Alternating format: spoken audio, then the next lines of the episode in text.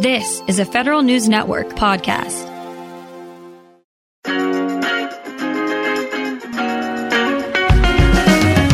Welcome to Fed Life, a weekly roundup of news about federal pay and benefits, employment policy, and investing and retirement planning. Brought to you by WAEPA. Here's your host, Tom Temin.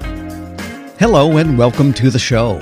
A coalition of federal manager advocacy groups has been urging the White House and Congress to fix what they say is a systemic problem with federal pay. It's called compression. It mainly affects those at the upper ranks of federal career employees. An old provision in federal employment law means no one is allowed to earn more than presidential appointees, and Congress has stubbornly held off giving them a raise. Federal News Network's Drew Friedman joins me with the latest. And Drew, just walk us through the details of pay compression. This is something that comes up from time to time, but it seems to be getting worse as the years progress. Right, Tom. It, it is, as you said, it's because there is a pay cap for political appointees, which are employees work for the government, but they're on the executive schedule. So those at level four and above are under a pay cap. And because of the way the um, stat- statute is set, that impacts employees on the general schedule and kind of those upper levels. So usually about GS 15 is when you start seeing that what they call pay compression start to hit.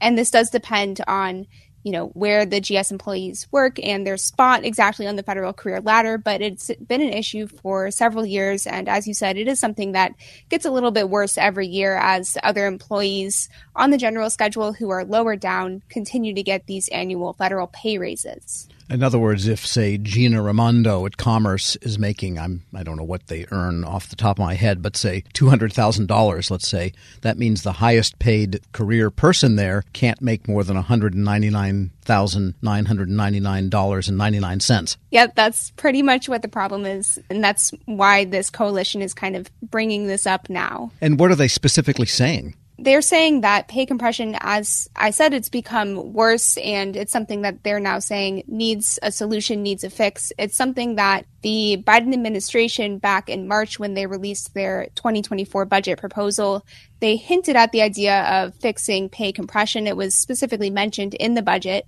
But so far, we haven't seen any proposal or any specific legislation following that initial just hinting at this pay compression fix.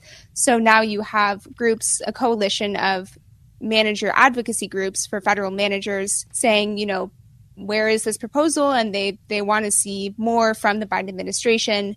And they're saying generally that the Federal Salary Council and the president's pay agent just aren't doing enough to address these more systemic issues. So even though they say it's a good thing that there have been for example, new pay locality areas that are going to be added in 2024, most likely, that's not enough to address these deeper rooted issues with the way the general schedule is set up. Yes, you do see agencies turning more and more to different narrowly applied authorities to say give their data officers or their chief technology officers or the CIOs more money, but you know that's a process they have to go through and it doesn't really apply across the board. I guess the administration could do several things or propose several things. It could prevail on Congress to raise the cap on politicals, and therefore the everybody else could follow in the wake, or they could say let's just eliminate that provision that you can't make more than a political if you're a career. But nothing has come out yet from that promise of a proposal. Right. There's nothing yet that we've seen. OMB hasn't released any sort of way to specifically address this, even though it is something that the president's pay agent, which is this three person panel from the Office of Personnel Management, OMB, and then the Labor Department, they've said in many reports across many years that federal pay is an issue that there need to be major legislative reforms but so far you know no one's made that specific proposal and i think now we're getting a lot more frustration from the voices of advocacy groups and one of those groups is the senior executives association and i spoke to jason Briefel who's their director of policy and outreach to hear more the, the president's pay agent has written reports to the president for 20 years saying doesn't make sense and doesn't work I read 20 years of those reports. You get to a certain point where it doesn't even matter if it's a Democrat or a Republican in the White House. They both are saying that the process in the system doesn't work, is is leaving certain employees behind and needs to be revisited. And yet we seem like we're in this never-ending carousel ride where somebody is just pointing to the person to the left of them, but nobody ever does the hard work and comes up with a proposal.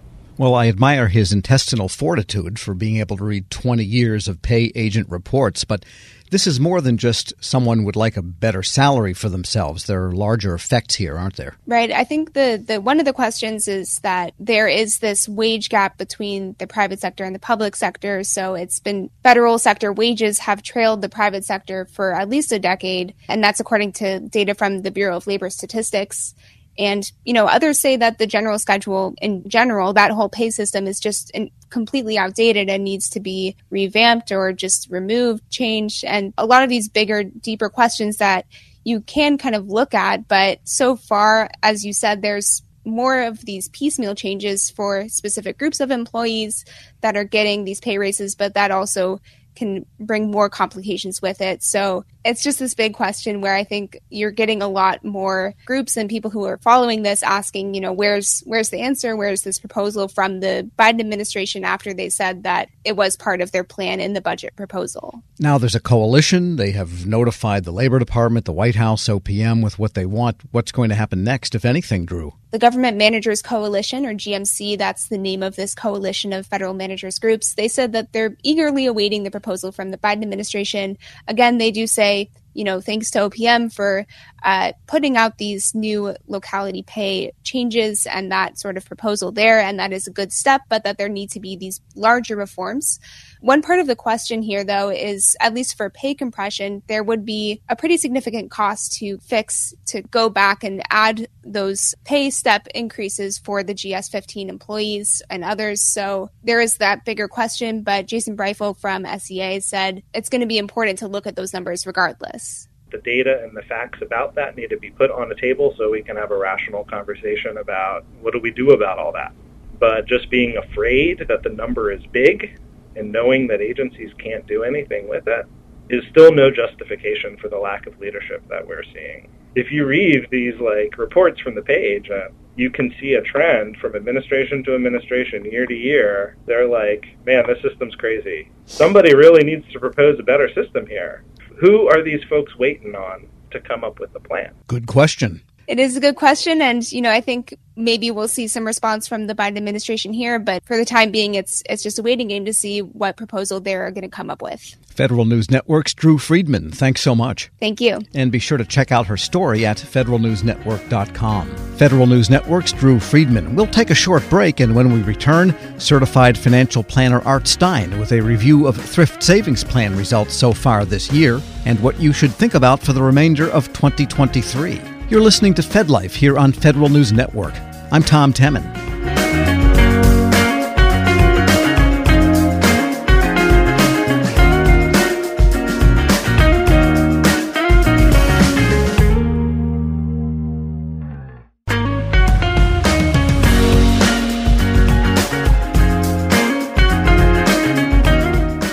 Welcome back to FedLife here on Federal News Network. I'm Tom Temin. For thrift savings plan investors, 2023 so far has brought a partial climb back out of the depths of 2022. And it's a good time to separate the patient investors over here and the would be market timers over there. We get more from certified financial planner Art Stein. And Art, let's start with a review of TSP funds so far. How are they doing relative to where they were, and how are they doing relative to the market in general? Well, over year to date, uh, rates of return for all the TSP funds have been very good. And for the stock funds, they've really been great. Uh, the C funds up 17% this year, the S fund 13%, the I fund 12%. Those are really big rates of return for a six month period. Uh, F funds up 2%, and uh, the G funds up 2% too. These are all rounded to 1%, of course. So a very good year. Now, a lot of contrast to last year, which was an unusually bad year because both the bond, uh, the F fund, the, the intermediate term bond fund, and all the three stock funds were down by double digits. And, you know, a certain number of people are during those kinds of decline are tempted to pull their money out of the stock funds and probably the bond fund too and put it in the G fund, uh, which has an advantage that it never fluctuates in value. It's never going to go down. It's never going to go up very much either. But people like that safety. And that hurts them because then they're not invested in the stock funds when the stocks start to go up. And for employees, uh, what I find maybe even more disturbing is the people that do this, Tom, tend to then start making their biweekly investments into the G fund too. Instead of, you know, concentrating those into the funds that have gone down in value, uh, which gives them the opportunity to buy shares when they're cheap, uh, which is a lot of leverage when they start going up. So that kind of uh, it's really an emotional reaction can very much hurt people. Other thing to keep in mind is that really bad years, you know, historically uh, have been followed by lots of very good years. And overall, you know, if you look long periods of time, the uh, TSP funds, the stock funds, have way outperformed the bond funds. Over the last 15 years, the average annual return per year for the C fund was 11%, 9% for S. And you know, compare that with 2.9% for the F fund and 2.3% for the G fund. It's a big difference.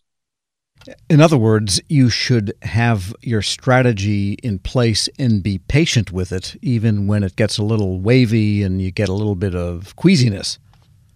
Yeah, um, investors need to anticipate these types of market declines.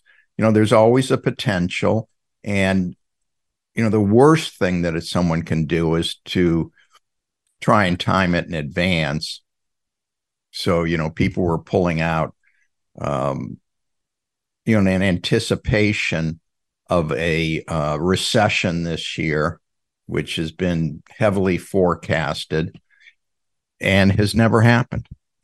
You know and it doesn't look like it's going to happen anytime soon unless we uh, you know there's some kind of terrible event happens to cause it which you know i mean if you look at covid you look at the war in ukraine uh, lots of other things. I mean it's possible but to invest for that doesn't make sense and sometimes the economy and markets will surprise you. I mean, everyone anticipated with these rising rates of interest, okay, the inflation was tamped down, but it didn't really have the recessionary effects that people remember vestigially from the 1980s. Absolutely. I mean, the reason the Fed raised interest rates was to reduce inflation, even if it meant that we would have a recession. And they were willing to make that sacrifice. They've done it before. And, you know, as painful as it is, it makes sense. But the recession has not happened. And the most striking thing is that employment is re, you know, the employment numbers are great. Unemployment is very low. And that is really counterintuitive to a time when in, interest rates have increased so much.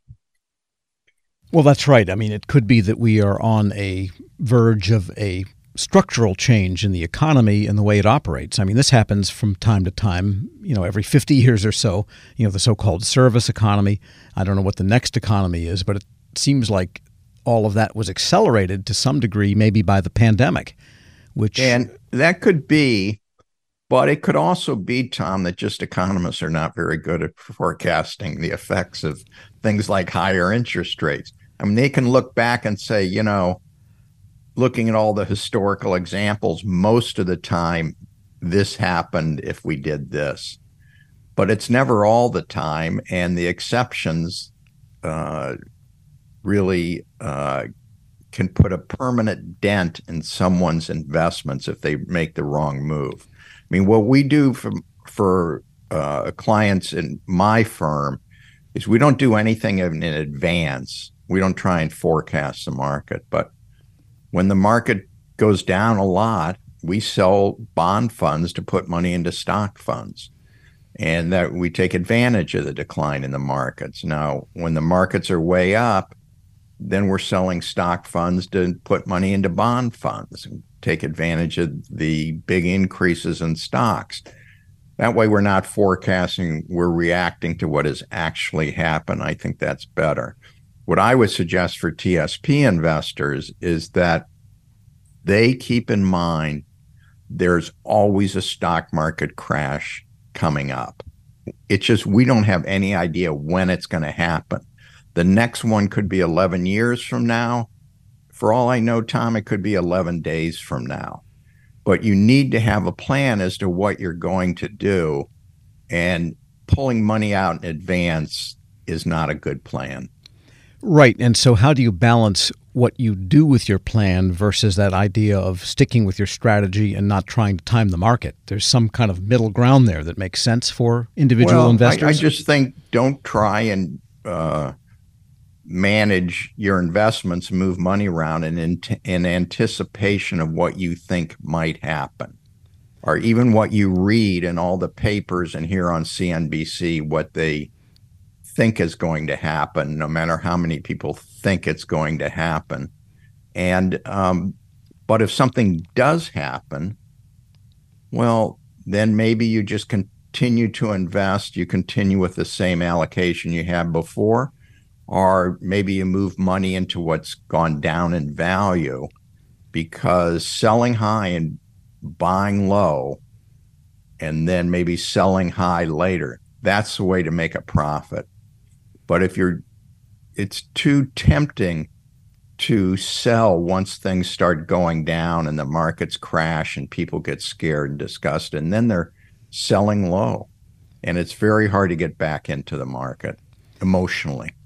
Right. And so you have to kind of filter out a lot of the news stream and the consensus forecasts and all of this information. It's it's almost hard to avoid hearing it day in, day out but you really in, in, in reading it too. And I mean, keep in mind, and you know, you know this a lot better than I do. If you're on CNBC five days a week, or you're writing an article for the Wall Street Journal five days a week, you have to come up with some hook five days a week. So it's easy to like overanalyze the market and say the market is telling us this or the market's unhappy about that, or this makes the market nervous. And the market is not a person. It, it, and it doesn't react that way. It, it the sum total of millions of decisions being made every day by I don't know how many numbers of people, and the net result of that is that the market is going to go up or down. Yeah, people treat the market the same way they treat Twitter or something or social media. You know, you see these headlines. Twitter goes crazy over XYZ. You know, my answer always is, so what? that means yeah, absolutely it, nothing in reality. Yeah. And a lot of the analysis you'll see, if you look closely, you frequently see the words, the market may crash this year. Well, yeah, that could happen. or it may go up. I mean, that's not really a forecast. That's just stating the obvious. It could go up or down. It's like we could have rain this year. Yeah, you know, that'll happen. Um, you need to ignore a lot of that and just look at the historical trends. Past performance, no guarantee of future performance, but historically, stocks have outperformed bonds in well diversified, well managed portfolios by significant amounts long term but have way underperformed for months or in some cases years. Well, for most people, the TSP is a long term investment and they need to invest accordingly. Yeah, this would seem like a good time to stick with the plan because the market is up. Again, we don't know what it's going to do in the second half of the year, but the fundamentals, such as they are, have driven this market, and nothing has fundamentally changed. The inflation seems to be under control. Now they're talking about wage inflation, but that's kind of a hard thing to be against, I guess, if your wages are going up. Yeah, so, I mean, wage inflation for most people, that's a good thing because their wages are going up. And it's not like the price of a chicken goes up for no reason at all. I mean, the chicken doesn't get anything out of that, as we know. And um, we want to see wages go up more quickly than uh, inflation, and and you know historically more efficient use of resources and things like computers and maybe AI have allowed for wages to go up much more quickly than inflation. Certified financial planner Art Stein. We'll end on that note. Okay. Thanks a lot, Tom. And this thought I recently spoke with Rear Admiral Nancy Hann. She's in charge of the Commission Corps of the National Oceanic and Atmospheric Administration, NOAA. She's a Service to America Medals finalist this year for cleaning out a culture of bullying and harassment on the ships and aircraft that NOAA operates. The change in culture came from a combination of firings, training, and education, and listening to employees. I asked her a question I often ask of agency heads and senior managers. Do you ever wish you could be Undercover Boss and kind of spend a couple of days or something in one of the units or aboard one of the planes and just kind of observe? Of course, most of them would probably recognize you. Yeah, I do. Sometimes I get to spend some time on a ship or, you know, visit our centers, but I do wish I could more, you know, to make sure that I'm staying connected with the hard work that people are doing every day. There's a lot of sacrifices. People are away from their families for months and months at a time and you know they're making a lot of sacrifices to collect this data for the nation. So it's always important for me to stay grounded and realize you know what the challenges are that they're facing what the sacrifices are that they're making and how committed they are to collecting this data. Rear admiral nancy hann director of noaa's commission corps and director of its marine and aviation operations. And that's it for today's show. We thank you for listening and we'll be back next week with more information and advice for the career workforce. You've been listening to fedlife here on federal news radio part of the federal news network. I'm tom temin Thanks for listening to Fed Life here on Federal News Radio, part of the Federal News Network. You can listen to this episode and any past episodes anytime at federalnewsnetwork.com or subscribe wherever you get your podcasts. Search Fed Life. Leadership today, especially within the federal workforce, is being tested more than ever before. Everett Kelly, National President of the American Federation of Government Employees, joined Shane Canfield, CEO of WAEPA, to share how his upbringing in rural Alabama eventually propelled him to the forefront of thousands of union members, raising a collective voice. After years of leadership with both the largest federal employee union and as a pastor, Everett Kelly reflects on his deep rooted values of integrity and hard work. Hello, and welcome to the Lessons in Leadership podcast. I'm your host, Shane Canfield, CEO of WAEPA. Today I'm joined by Mr. Everett Kelly, National President of the American Federation of Government Employees. Everett, welcome and thank you for being here. Shane, thank you. It's a pleasure's mine. You first joined AFGE in 1981 during what eventually became your 30 years of service at Anniston Army Depot. We're now more than 40 years past 1981, and you've been the union's national president since 2020. How's your decades long involvement with AFGE impacted the way you view your role now as the union's leader?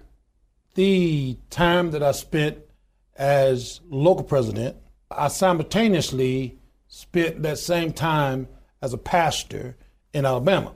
I like to say that this was my training ground because as I was entering into the role of unionism, I was also entering into ministry. And so I see my role, even as the union leader, as ministry. It's never an understatement because this is what I believe. I believe that if you love people and show people that you love them, people will follow you. My business is in the business of growing people.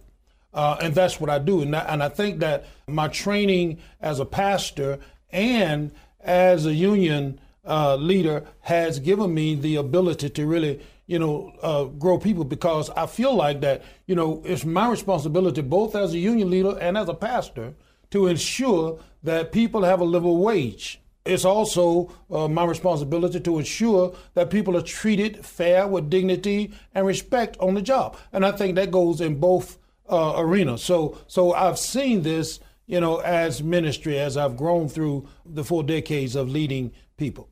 Putting those two together is amazing. AFGE handles a massive array of issues and topics of importance to feds across many departments and agencies. What is it like being at the forefront of all those moving parts, and how do you manage it all? Well, first of all, let me give kudos to my staff, okay? Uh, because it's just no way that I could manage all of this work and all the moving parts by myself. But I have an excellent staff that always makes sure that I'm prepared and that I'm ready. But it's exciting. It's exciting to be out in the forefront, you know, uh, bringing people to the realization that they have something to fight for. But again, I cannot, and please understand when I say I cannot, it's, it's, it's what I truly believe. I cannot do it without a good, strong staff. Uh, and I tell anybody that, but I enjoy fighting for the cause. I enjoy standing in front of a group of AFGE members, calling them to action, and then standing back and watching that action come to fruition. Because I know that I'm not the one that's doing it. Okay? They are the one that's doing it. I'm merely casting a vision, right? And I enjoy casting a vision and then watching that vision come to fruition. And it's the staff and the members that get that done. As CEO at, at WAEPA, I completely and totally understand that. We rely on them. It's not Absolutely. just nice to have, we rely on Absolutely. Them. As AFGE president, you often speak at union rallies and other events widely attended by federal employees. What's it like to experience that direct connection to employees? And how does that influence your leadership style? You know, that gets me excited, okay? To be standing in front of a group of AFGE leaders get me excited. To hear the words, who are we? And the chants that come back that says AFGE gets me excited. It gets my motor uh, running, if you will. And it's exciting to look at them and see the motivation in their faces when they're fighting for a cause. And, and, and all of us come together and fight uh, in solidarity, fight as one, raise one voice. You can't explain the feeling, you just know that it's right. You know, I just know that it's right when I'm standing there and I feel this, and I never fail to say thank you again because I'm the one that merely cast the vision. They are the ones that get the work done. And so when I see them out there ready to go and that call to action goes out, and then I see them really begin to march on that uh, initiative, it's an energy that I cannot explain. I can explain it. I'm feeling it right now. um, d- describe how your personal background and upbringing folds into how you function as a leader. You know, understanding that I was born in the deep south. I was born in a little small town in Goodwater, Alabama, population 1,292 today. Born to parents that, and I hope I don't offend anybody, and I, I got to quit saying this, but but I was born to a set of parents that believed and trusted in God, and that began to establish who I was. I began to trust God myself in everything that I do. I, I trust God even in this situation as a union leader because my parents taught me to believe in uh, the Bible. And with that came do unto others as you would have them to do unto you. In other words, treat people right. Treat people with respect, right? Do what's right. It taught me, you know, about integrity, right? It taught me about being honest, you know, and that's what's needed in the role of a leader of this union. It, it, it's, it's needed uh, and, you know, I try to portray that. I try to portray a person of honesty and a person of integrity. And so being in the Deep South, you know, you, you, you just learn those things. And that's what has helped me uh, throughout my path as a union leader. And it's always nice that whole approach because you don't have multiple approaches with different people or different sets of different tasks, different energy. It's it's always straightforward, yes. honest. Here's the truth. Yes. And it, it's it's easy. Yes. Right? Yes. It's a lot easier than having multiple personas. Absolutely. You, yeah. Absolutely. What's one piece of advice if you could go back and tell yourself when you were starting your career? You know, I don't know you're asking for one, but I'm, I'm going to have to elaborate on two, yeah, if that's yeah. okay. Number one, I would explain the urgency of integrity a lot sooner than what I did, right? Because to me, integrity is not necessarily what you see others do or what others see you do, but integrity to me is what you do even when no one is looking. And so I, I would really begin to stress that importance more so at an earlier state in my leadership role rather than the latter part. Okay, I, I begin to stress that more now, but I wish I had began to do that more at the earlier states in my uh, role. Secondly, I would tell myself to always, and I'm going back to my roots, always work hard and don't ever accept no as an answer, right? Because I just believe that if you want it bad enough, if you want to achieve it, you can. It's all about the amount of work you put into it, right? And the and the amount of faith you have that it can be accomplished. So when I look at AFGE and its membership and where we were four or five years ago and where we are today, that's a reminder that you can do whatever you want to do if you put your mind to it and work hard enough.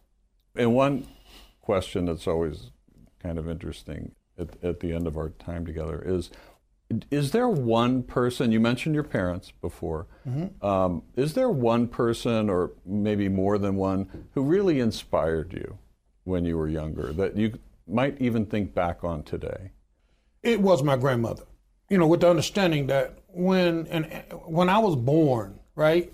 As i said i was born in the deep south. My father worked extremely hard we didn't have a whole lot you know my, i had 12 siblings and so when I was born, I was very sick. Matter of fact, the doctor said I wouldn't live to be 16 years old. The doctor said I wouldn't ever hold a job. But my grandmother would always teach me how to pray. And she taught me about faith. And it is prayer and faith that has allowed me to be standing here today. Suppose I've been dead 50 years ago, but I'm 66 years old now. And it's all because of my faith and my belief and my prayer life. And I believe that beyond a shadow of a doubt. Amazing story. Thank you for sharing all of it with us, Everett, and really appreciate you being on the show today. Pleasure's mine.